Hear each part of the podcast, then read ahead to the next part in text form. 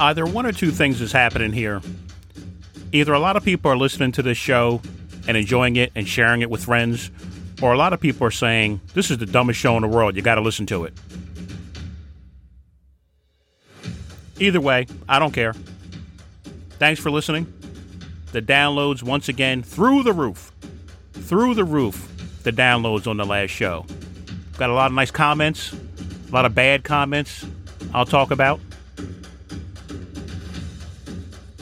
Joe Biden, you got to get it together. Your approval rating is falling like a man kicked down a flight of stairs. You got to get a hold of Michelle Obama. Go on the Ellen DeGeneres show, something. Let's start the show.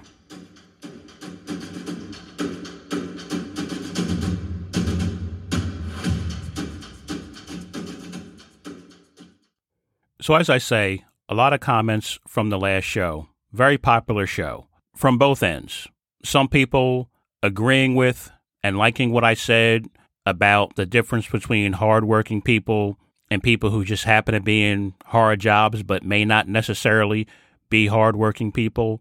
And I don't know why anyone would have a problem with that because we've all worked with people like that or we have encountered people like that in our daily lives. If you go to a restaurant or you go to a retail store, those are hard jobs. It's hard to be a waiter or a waitress, I'm sure, but sometimes you get that waiter or waitress that you say, boy, this person isn't worth a dime.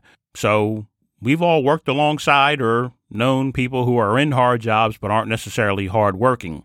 So I don't know why you'd have a problem with me pointing out that those people exist, but to each his own. Some people get upset with me because it's just that conditioning. We're still conditioned that if you say you don't necessarily agree with the idea of raising taxes on corporations, well, that means that you're a Republican, or that means that you must be one of those greedy people who's selfish and lacks compassion to help others. And people don't like that. They lash out. Here's a comment from a guy who says he doesn't believe I clean toilets for a living because I'm too stupid to clean toilets. Now, out of context, that sounds negative. I think he was trying to be negative. But in any case, you don't have to lash out. All you have to do is listen to what I was saying. I wasn't saying I don't believe corporations should pay taxes. I don't believe the wealthy should pay taxes. It's how do we do it to make sure those tax increases don't ricochet back and hurt the middle class or hurt working people more than they hurt the corporations? How do we do it in a way that ensures the taxes are invested in a smart way where there's some sort of return on the investment and it's not just more wasteful spending. That's what I was saying. I don't know how, once again, how anyone could have a problem or disagree with that. I think most people don't have a problem or disagree with that. And that's what makes you like the show and be in a comparison group. Which, by the way, let me take a moment here because I'm assuming I'm getting new listeners on in the last couple of shows as people share the show with friends and family, I should let you know the comparison group is all about being in the middle. If you're doing an experiment, you need a control group in the middle, a group that's not affected by nonsense. In the case of this experiment, an experiment to determine who's crazy on the left and who's crazy on the right. In order to determine that, you have to have a group in the middle that you can look at and compare those other two groups too. That's the comparison group. I want to be in the middle. I don't want to be affected by Facebook, by the media, by the crazy person yelling at the truck stop or the crazy woman yelling in a diner. I don't want to be affected by stupid things. And so I look at things in a common sense way, in a logical way, apply a little critical thinking, and always keep a sense of humor. And I suspected that there were a lot of people out there who looked at things in a similar way, who thought the same way I did. And my suspicions are being confirmed from doing the show. I appear to be getting more and more people liking it and continuing to listen. That's the comparison group. Sometimes I may say some things that may sound a little offensive. I may use the term black, but that's not because I'm trying to offend anyone. I've stated before, I use the terms black, white, and other to describe everyone. Black, white, and other. Because that's all I have the energy for. I don't have the energy to figure out what the politically correct term is to use this week. It changes so much. black, white, and other. That's what I say. Sorry. That's all I can do for you. I, I, I can't do anymore. You know what you are. You know what race you are. You know what nationality you are. Why do I have to know what you are and identify you? Back to comments from the last show. It occurs to me that we have to look at it this way. When it comes to this $3.5 trillion spending bill and social programs and the social safety net, I don't have a problem, and most people don't have a problem with there being social programs and a social safety net. The universal pre K, the paid family sick leave, even the two years of free community college done in the proper way. A lot of people would go along with that, and polls show a lot of people approve of these programs. The problem is when you have a net, it catches everyone, it catches everyone. And unfortunately, some people will use that net whether they need it or not. And it sounds strange because, again, we're conditioned. We're conditioned to assume everyone who works in a hard job or everyone who's struggling needs and deserves that social safety net. Here's what we see going on right now. I read an article that even though the enhanced unemployment benefits have ended, people are in no rush to get back to work. And of course they're not, if they don't have to. If they can survive another month, another two months without having to go back to that job that they didn't like in the first place, I've explained that. I understand that these jobs are not necessarily jobs that people are anxious to get back to. They're not great jobs. The hard jobs, they don't pay a ton of money, they're no fun so they're not anxious to get back to them. But we should ask ourselves if it were not for the additional child care tax credit that started back in July and goes to the end of the year, would these people have to go back to work? If they didn't have that additional income from that tax credit, would they have to go back to work? If they were being forced to pay their rent without the threat of eviction, would they be forced to go back to work? So, which would we rather have? Would we rather have these people going back to work, or would we rather have them taking advantage of these social programs? Which is right, which is wrong? It's very simple. Let's look at it this way. If the government offers me a child care tax credit, and I have three kids, so I get roughly $800 a month from the federal government, and I take that money and I use it to provide daycare for my kids so I can go to work. And I go to work. That's one thing. If the government offers me $800 a month in child care and a tax credit, and I take it and I send my kids off to daycare and I sit home and watch The Price is Right and drink a, bo- a box of wine, that's a different story. That's a different story. Do you see the difference? Do you see the distinction? Do you see how people might have a problem with one while not having a problem with the other? Do you see how it's a problem when politicians like Alexandria, I only part my hair in the middle, even though I'm extreme left, Ocasio Cortez only points out the need of one person, not the exploitation of the system by the other person. Take advantage of the social programs if you need them, but if you're taking advantage of the social programs instead of work, not necessarily because you need them, but instead of work, isn't that a problem? That's the question I'm asking. And I think it's a fair question.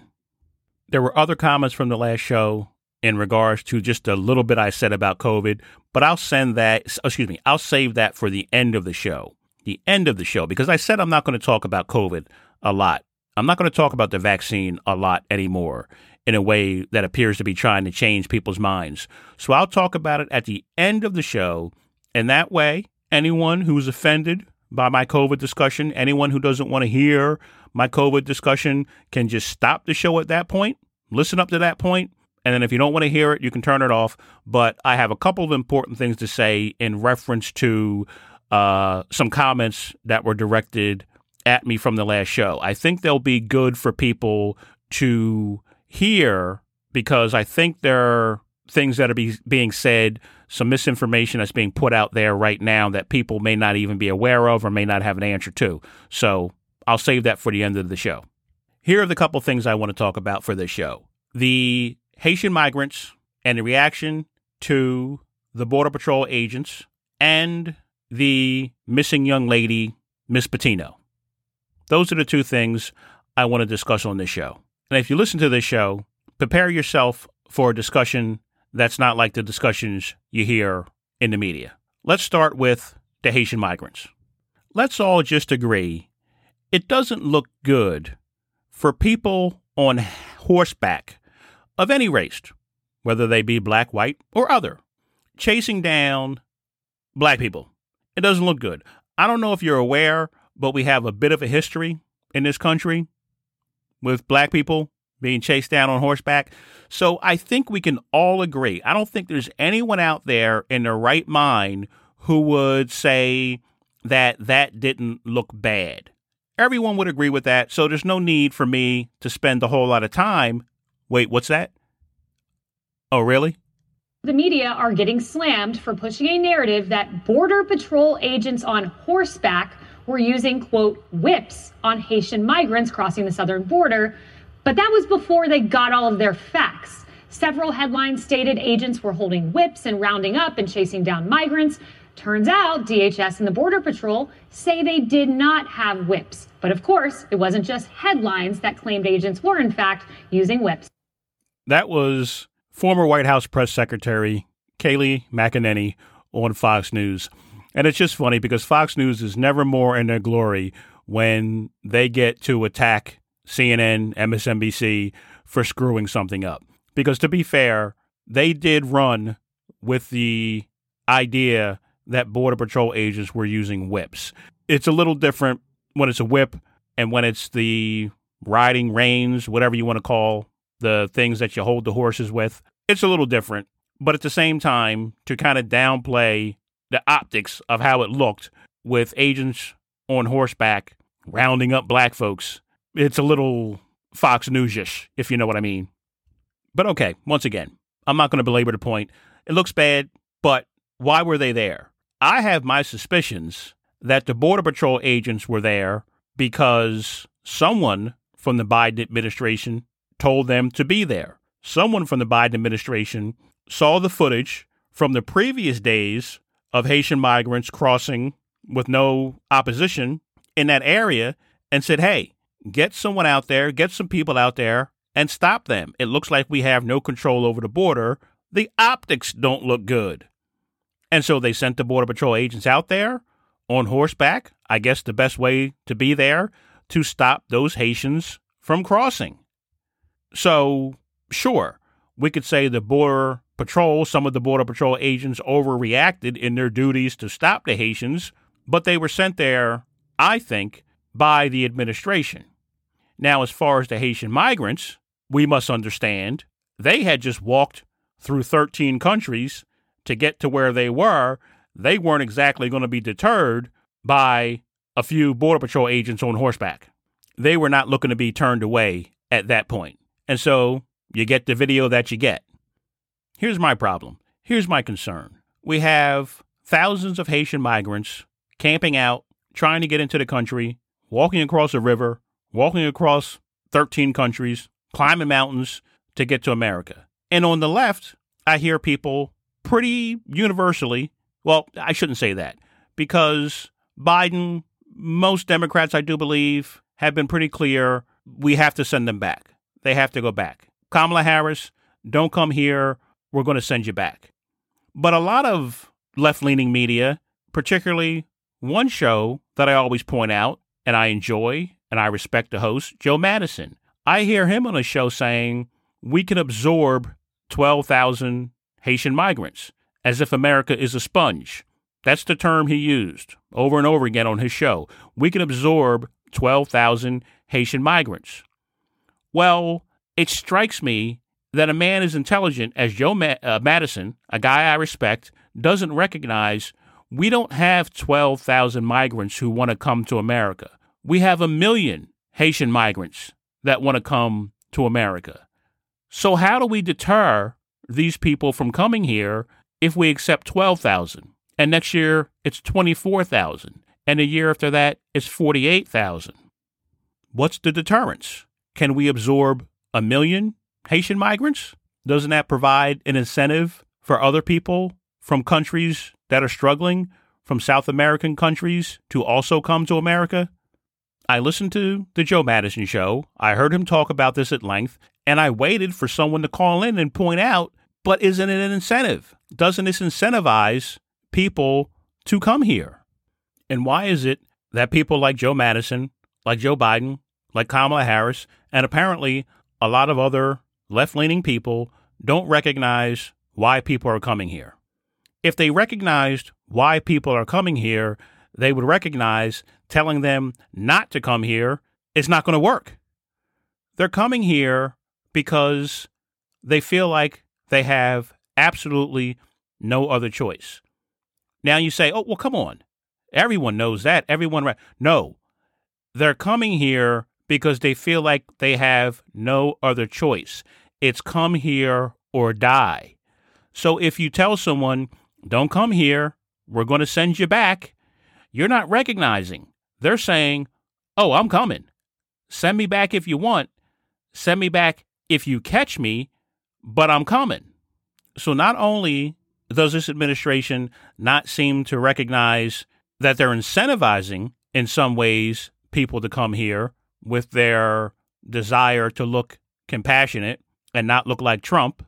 And I do believe it was me on the show who said shortly after Joe Biden got elected, he was going to have an issue with immigration. Now, I'm sure a lot of people realize that, but I said he's going to have an issue with immigration because the Democrats spent so much time beating up on Trump for being overly tough on immigration, using terms like locking kids in cages. So, you know what the Biden administration did? They came in, took down the chain link fence, and put up plexiglass boxes so it wouldn't look like they were locking kids in cages. But they understood we still have to lock up these kids and these people coming to the border. And so Biden has a problem, and I knew he was going to have a problem because of perception. He didn't want to seem overly tough, but at the same time, he recognizes he can't incentivize people to come here. But the other thing that I had talked about, and if I could find it, I would play it, but I can't find it on my old show. I got to have a better job of transcribing my shows. But in any case, I said, you can't just solve the problem once again by dumping money into these countries. You could build the infrastructure up of these countries, and then an earthquake or a hurricane comes and knocks it right down. And that's what's going on in the case of these Haitian migrants. There's been $13 billion in foreign aid given to Haiti since the 2010 earthquake. $13 billion given to Haiti since 2010. Not a ton of money, not a ton of money in foreign aid. But what happens to it? It gets all swept away by the next earthquake or the next hurricane. And so it was a waste of money because here we have the migrants fleeing their country after their leader was assassinated, after they have another earthquake, after they have another hurricane trying to get into America. So, uh, once again, throwing money at the situation doesn't solve it. But we have the people on the left who say, come one, come all. Bring us your tired, your huddled masses. This is the argument that people on the left want to have. We're a country of immigrants. We're built on immigration. But where does it end? Where is our limitation? When do we stop being capable of taking in anyone and everyone from countries that are struggling, countries that are poor, countries that are experiencing famine, countries that are experiencing drug wars. What are our limitations?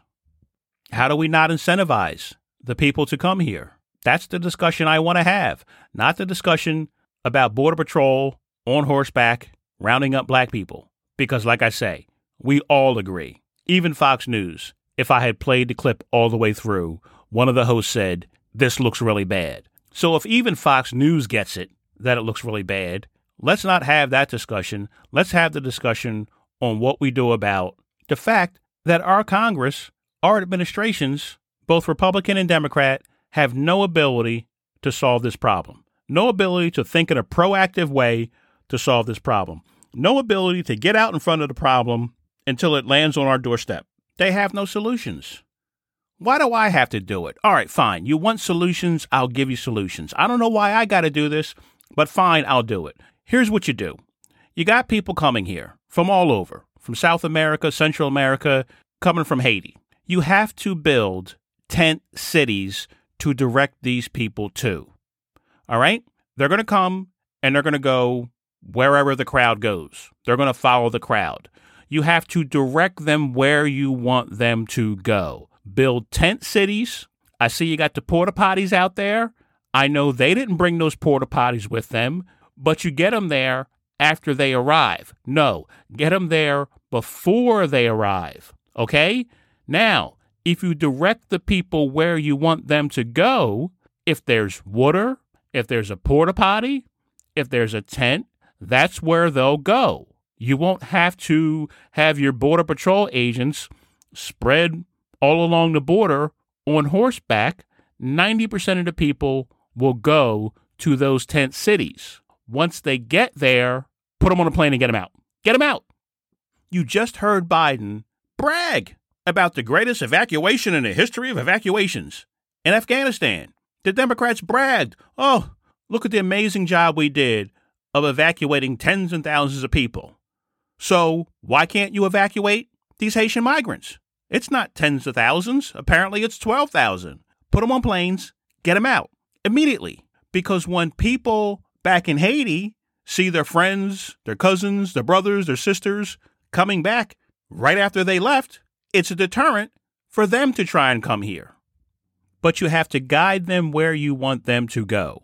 You have to assist them in where you want them to go. They'll go there, even though they know there's a good chance they're going to get put on a plane and sent right back. They'll go there because there's food there, there's shelter there, there's water there, there's a porta, porta potty there. And if you've been walking for months without any of those things, you'll go there to get it, even though you know there's a good chance you're going to get put on a plane and sent back. It will allow you to process people easier. It will allow you to process people quicker. And sure, there are going to be those people who won't go to those designated tent cities and will try and sneak into America. And that's why we do have the Border Patrol, but it will be less people. Now, here's the capper. When you put these people on these airplanes and you send them back to the country that they came from, you don't send them back empty handed. You give them a little cash. You give them a little cash to support themselves, to feed themselves, to make it a little bit easier when they get back home. We're doing it anyway. The problem is we're sending the money to the Haitian government where they're executing their president and they're corrupt and the money's not making it to the people. So give it to the people. Give a little cash, a couple hundred dollars. I don't know, that's probably a hundred thousand dollars in Haiti. And they can live a little bit. It'll put a little cash, a little money into the economy. And maybe over time, as we do this, as we get the people into the tent cities, we get a little cash in their pockets, we send them back. Maybe over time, Haiti will start to come back. It'll start to rebuild, and there won't be a need for the people to come here. Giving the money to the government and telling them to distribute it into the economy, build, rebuild Haiti, it's not doing any good. It's not doing. It. You can't stop hurricanes. You can't stop earthquakes. But at least if you can put some money into the pockets of the Haitian people and allow them to live in their own country, not feeling their next day is going to be their last, maybe they'll stay in their own country. I think they'd prefer to stay in their own country than to march across 13 countries to get to America to get turned right back around. We're giving the money anyway, people. We're giving the money anyway, and it's being wasted. Let's try it this way. You want solutions? I'll give you solutions. Now, remember, you got some other people, they're going to try and sneak in. These most likely are the people who have heard from their cousin, from their brother, from their uncle, someone who's already in America. Get to America, sneak in, I'll make sure you get a job. Just get to America however you can, sneak into the country. I have a job waiting here for you. I have a place to live waiting here for you. So, again, let's let it be known to these people hey, listen, go to the tent city. We will process you. If you have a contact of someone here in America who will give you a job, who will give you a place to live, you do have a chance of getting into the country. You do have a chance of asylum. So we don't have to turn away 100% of the people. We may have to turn away 90% of the people, but let's process them. But let's direct them to where we want them to be processed. If we don't direct them to where we want them to be processed, they're going to be stretched out all along the border. They're going to set up their own little tent cities wherever they wherever they determine it's safe to go, and we'll have no control over the situation as we do right now. I'm giving this advice to Biden for free. For free. I'm not even charging him for this. There's no charge for listening to this show. Can you imagine that? No charge. Now, he can either choose to take my advice or he can continue stumbling around looking stupid. We get reports of migrant caravans on their way here all the time. So, why can't the administration be proactive? Why can't they get out in front of the situation when the caravans are 100 miles away from the border, working with other countries to meet the people when they're all bunched up, when they're all together, and guide them in? Guide them that last 100 miles. They're coming here. There's no stopping them. They're coming here to the border. So guide them in that last 100 miles. Yeah, sure. A little bit of a carrot and stick sort of thing going on. Make it easier. Make that last 100 miles of the journey easier. Some food, some water. Get them where you want to go before they all break apart and they're all up and down the border. Got them into the tent cities, give them a little aid, a little comfort, and then get them out. Get them out, like Trump. Get them out but it's at least a little more compassionate. Again, we're doing it now. We're doing it now. They get here, and Joe Biden says we're putting them on planes and we're getting them out. So I'm not being any less compassionate than Biden's doing. I'm being more compassionate by saying, let's meet up with them 100 miles out.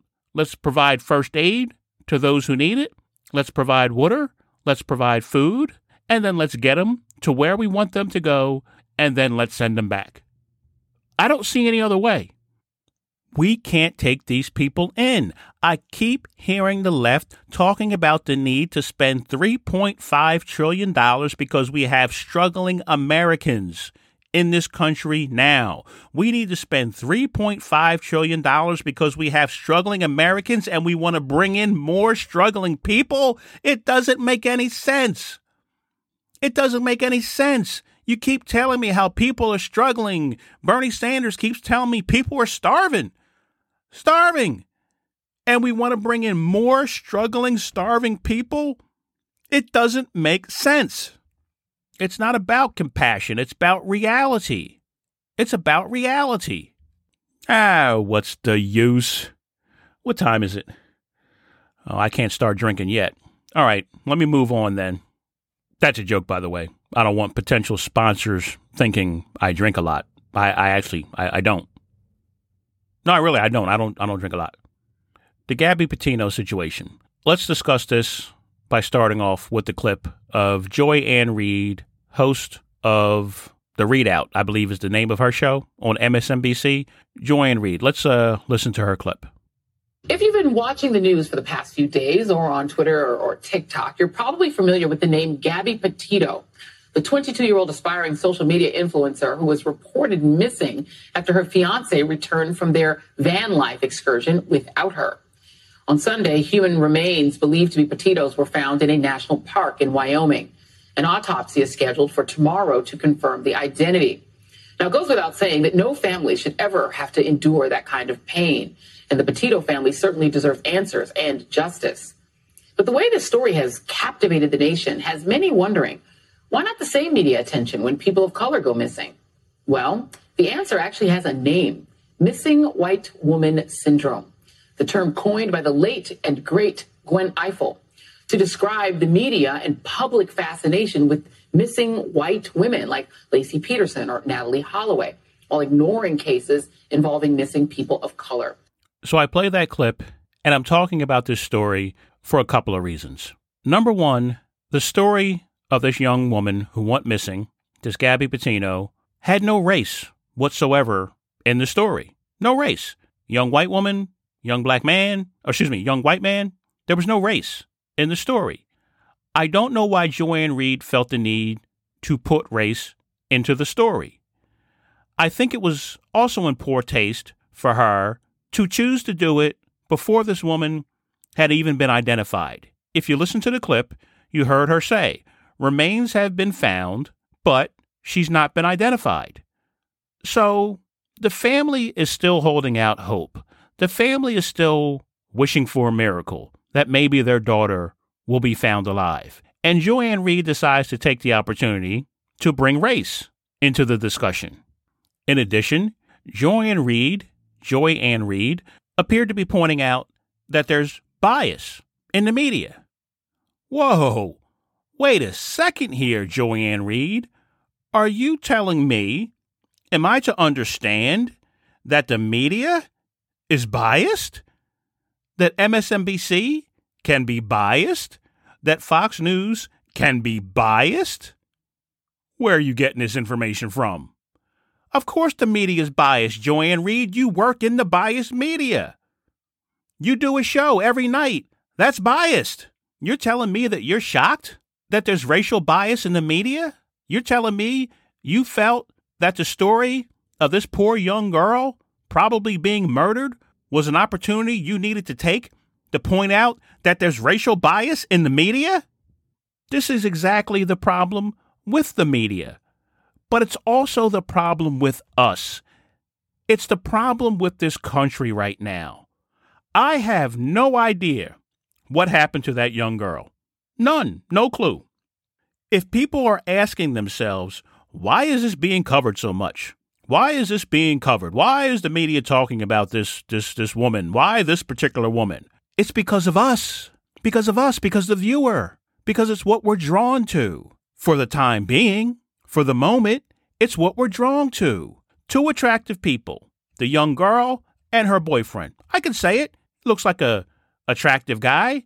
Got that bad boy look that women would be attractive to. And she's an attractive young girl. And there's all sorts of video and photos of them that tug at your heartstrings. And so the media, they have video they can play on the loop of the two of them smiling in love, enjoying one another. And then they have the mystery. What happened? The mystery. Where is he? The mystery. Is his family involved? They have all the elements that draw us in. And you're asking why the media is covering it? Because of us, because of the media consumers. Even though, as I said, we should have no opinion of what happened here because we have no information. But guess what? Everyone does. Everyone has an opinion. Oh, I know what happened. I can tell you what happened. He killed her. Oh, he killed her. Oh, I don't know. I don't think so. I think maybe there was some sort of accident. Oh, I don't know. I don't think so. I think maybe she ran off. Everyone has an opinion with no information because that's how we are. It would be like if I asked you, hey, do you think Donald Trump and Melania Trump sleep in the same bed? People will give you an answer. People will answer that question without hesitation. Now, the answer is how in the fudge should I know what their sleeping arrangements are? I don't know those people.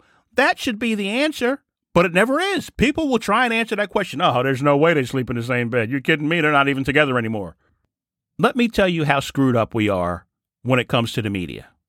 What was the top story in the news exactly three months from today? I'm doing this show on September 24th what was the top story in the news on your TV almost 24 hours a day, seven days a week for a good two weeks? What was the top story? Don't look it up. Don't cheat. What was it? I'm giving you an opportunity. I'm really giving an opportunity here to let you think about it. You saw it every day for close to two weeks. The top story no, it wasn't free Britney. Didn't have anything to do with COVID. Didn't have anything to do with the vaccine. It was the building collapse in Florida. The building collapse in Florida. It happened three months ago today, and most of us have forgotten about it. Where in Florida was it? How many people died? Can you get to within 50 in the number of people that died in that building collapse. Don't feel bad. I couldn't.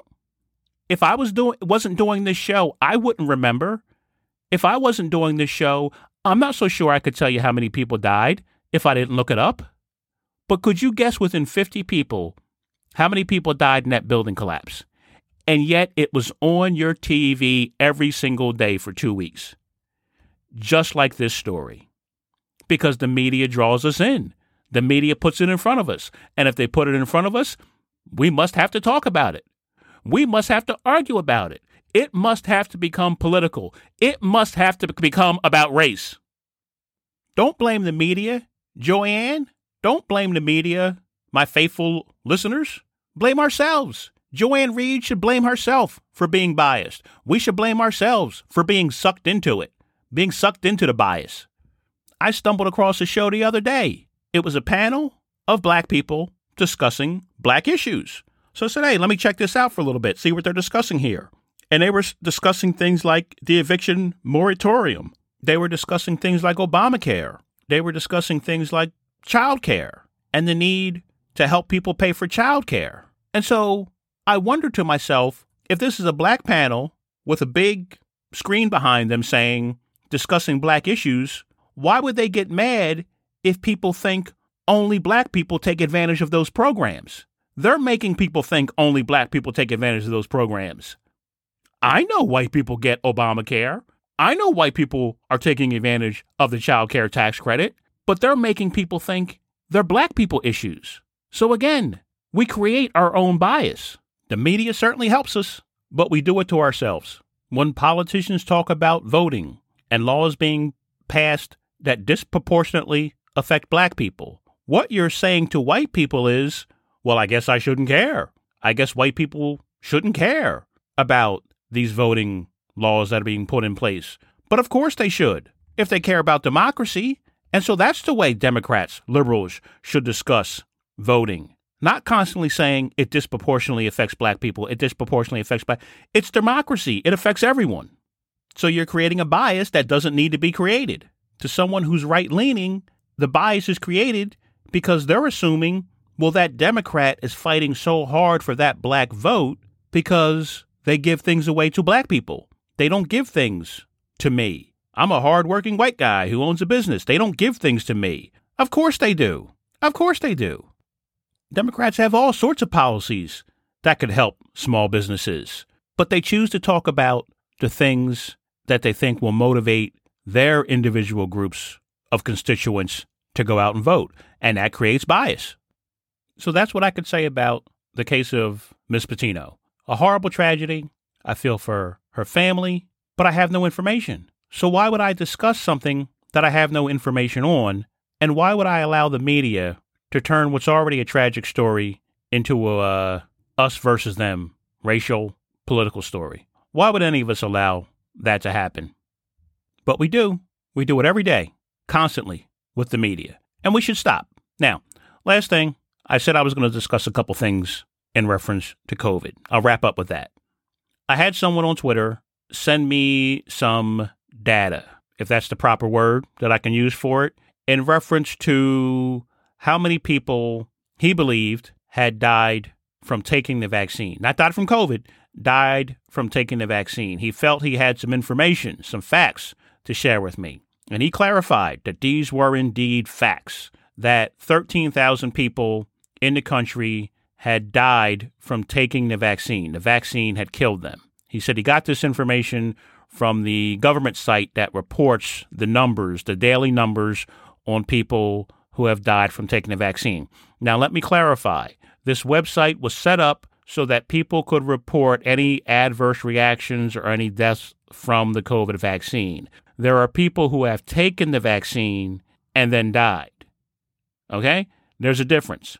They got vaccinated, maybe within days or weeks, a piano fell on her head and they died. That gets reported to the site. So the 13,000 or some odd people who are reported to have died after getting the vaccine are not reported to have died from the vaccine.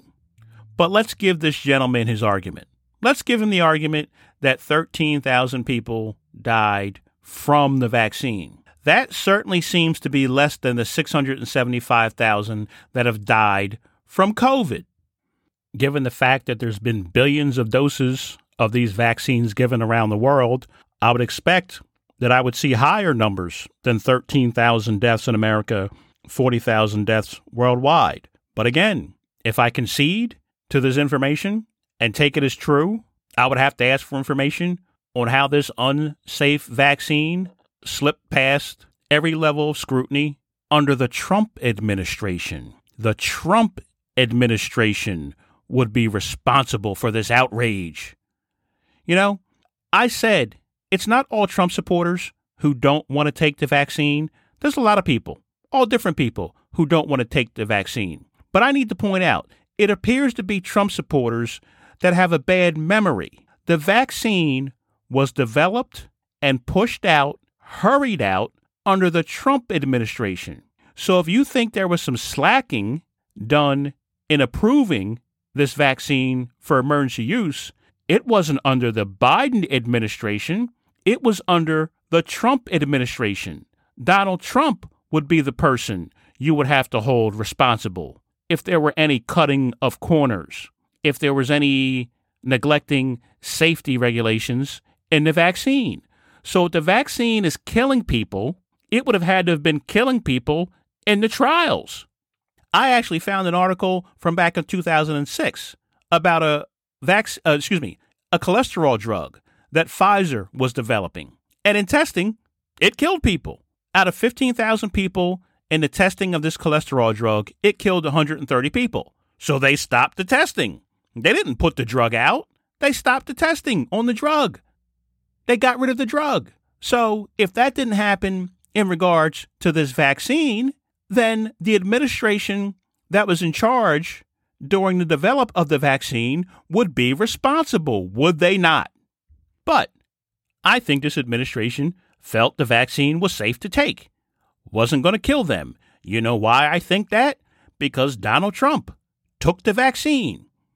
And let me make clear to Trump supporters or anyone else who uses what appears to be a new talking point. I notice a lot of people are saying, I'm not anti vax. Let me start by saying I'm not anti vax. I just don't want to take this vaccine. They're saying that because they've been getting hit on Facebook or from friends or from family members. What about the polio vaccine? What about the vaccine for smallpox? What about all the other vaccines and how they've saved millions of lives? And what about vaccine mandates that already exist? So they're having a tough time with the whole vaccine thing. So they've decided to start saying, I'm not anti vax, I'm anti this vax. Okay. The other thing they say is, I'm healthy. I think I'm healthy. And, or I've had COVID in the past. And so I have natural immunity. Well, once again, referring back to dear leader Trump, he felt the vaccine was safe. He wasn't anti this vax. He told us he was the healthiest man in America, and he also had COVID. He also had COVID, and he told us he had immunity.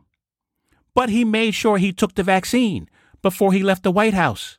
His wife had COVID. She took the vaccine before she left the White House. Jared Kushner, a young, healthy guy, took the vaccine before he left the White House.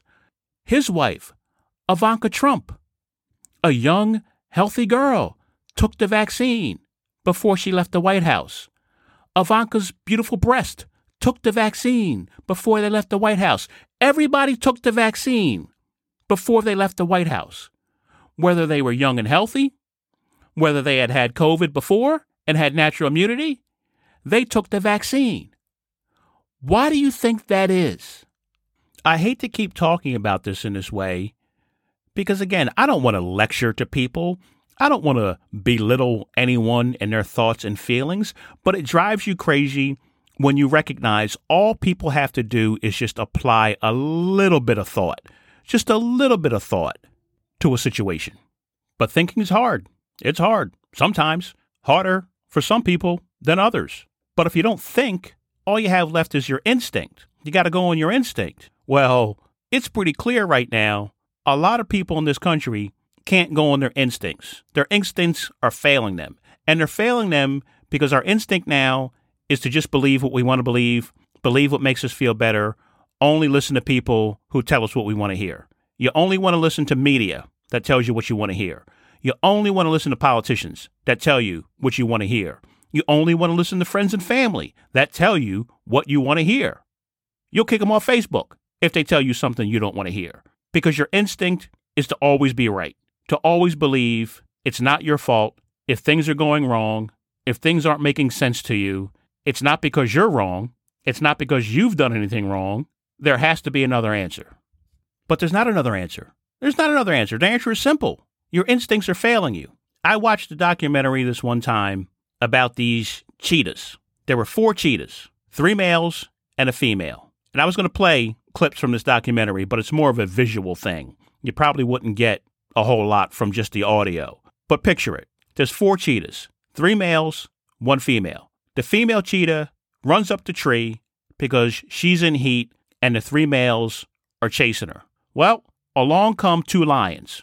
This is true. It's starting to sound like a joke, but this is, this is a true story. Along come two lions. Now, we all know a cheetah can easily outrun a lion.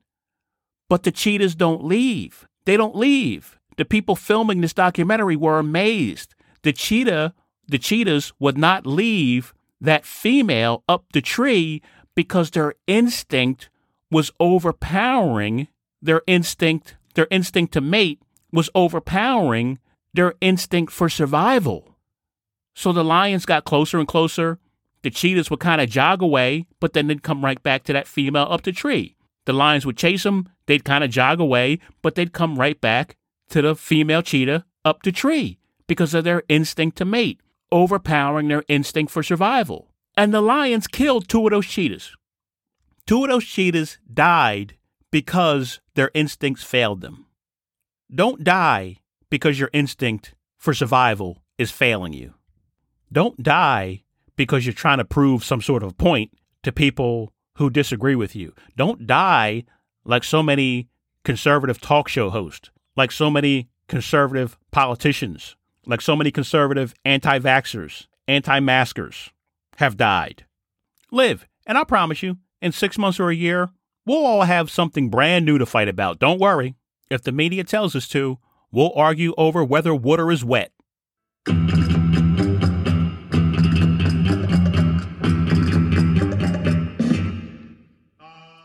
Thanks for listening. That's the show.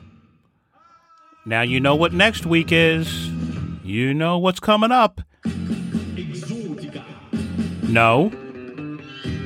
It's the end of the quarter. That's right. The end of the quarter. Time for the third quarter payoff show, which will, as always, include the quiz. How close have you been paying attention? How close have you been listening to the show? Have you learned anything? I certainly haven't. Maybe you have. So the next show will be the third quarter payoff show. I'll have the quiz, five or six questions about past shows to see if we're taking in any of this information, to see if any of this is helping anybody. Helping you when you talk to your family, your Uncle Jed, who just doesn't get it, just doesn't want to listen.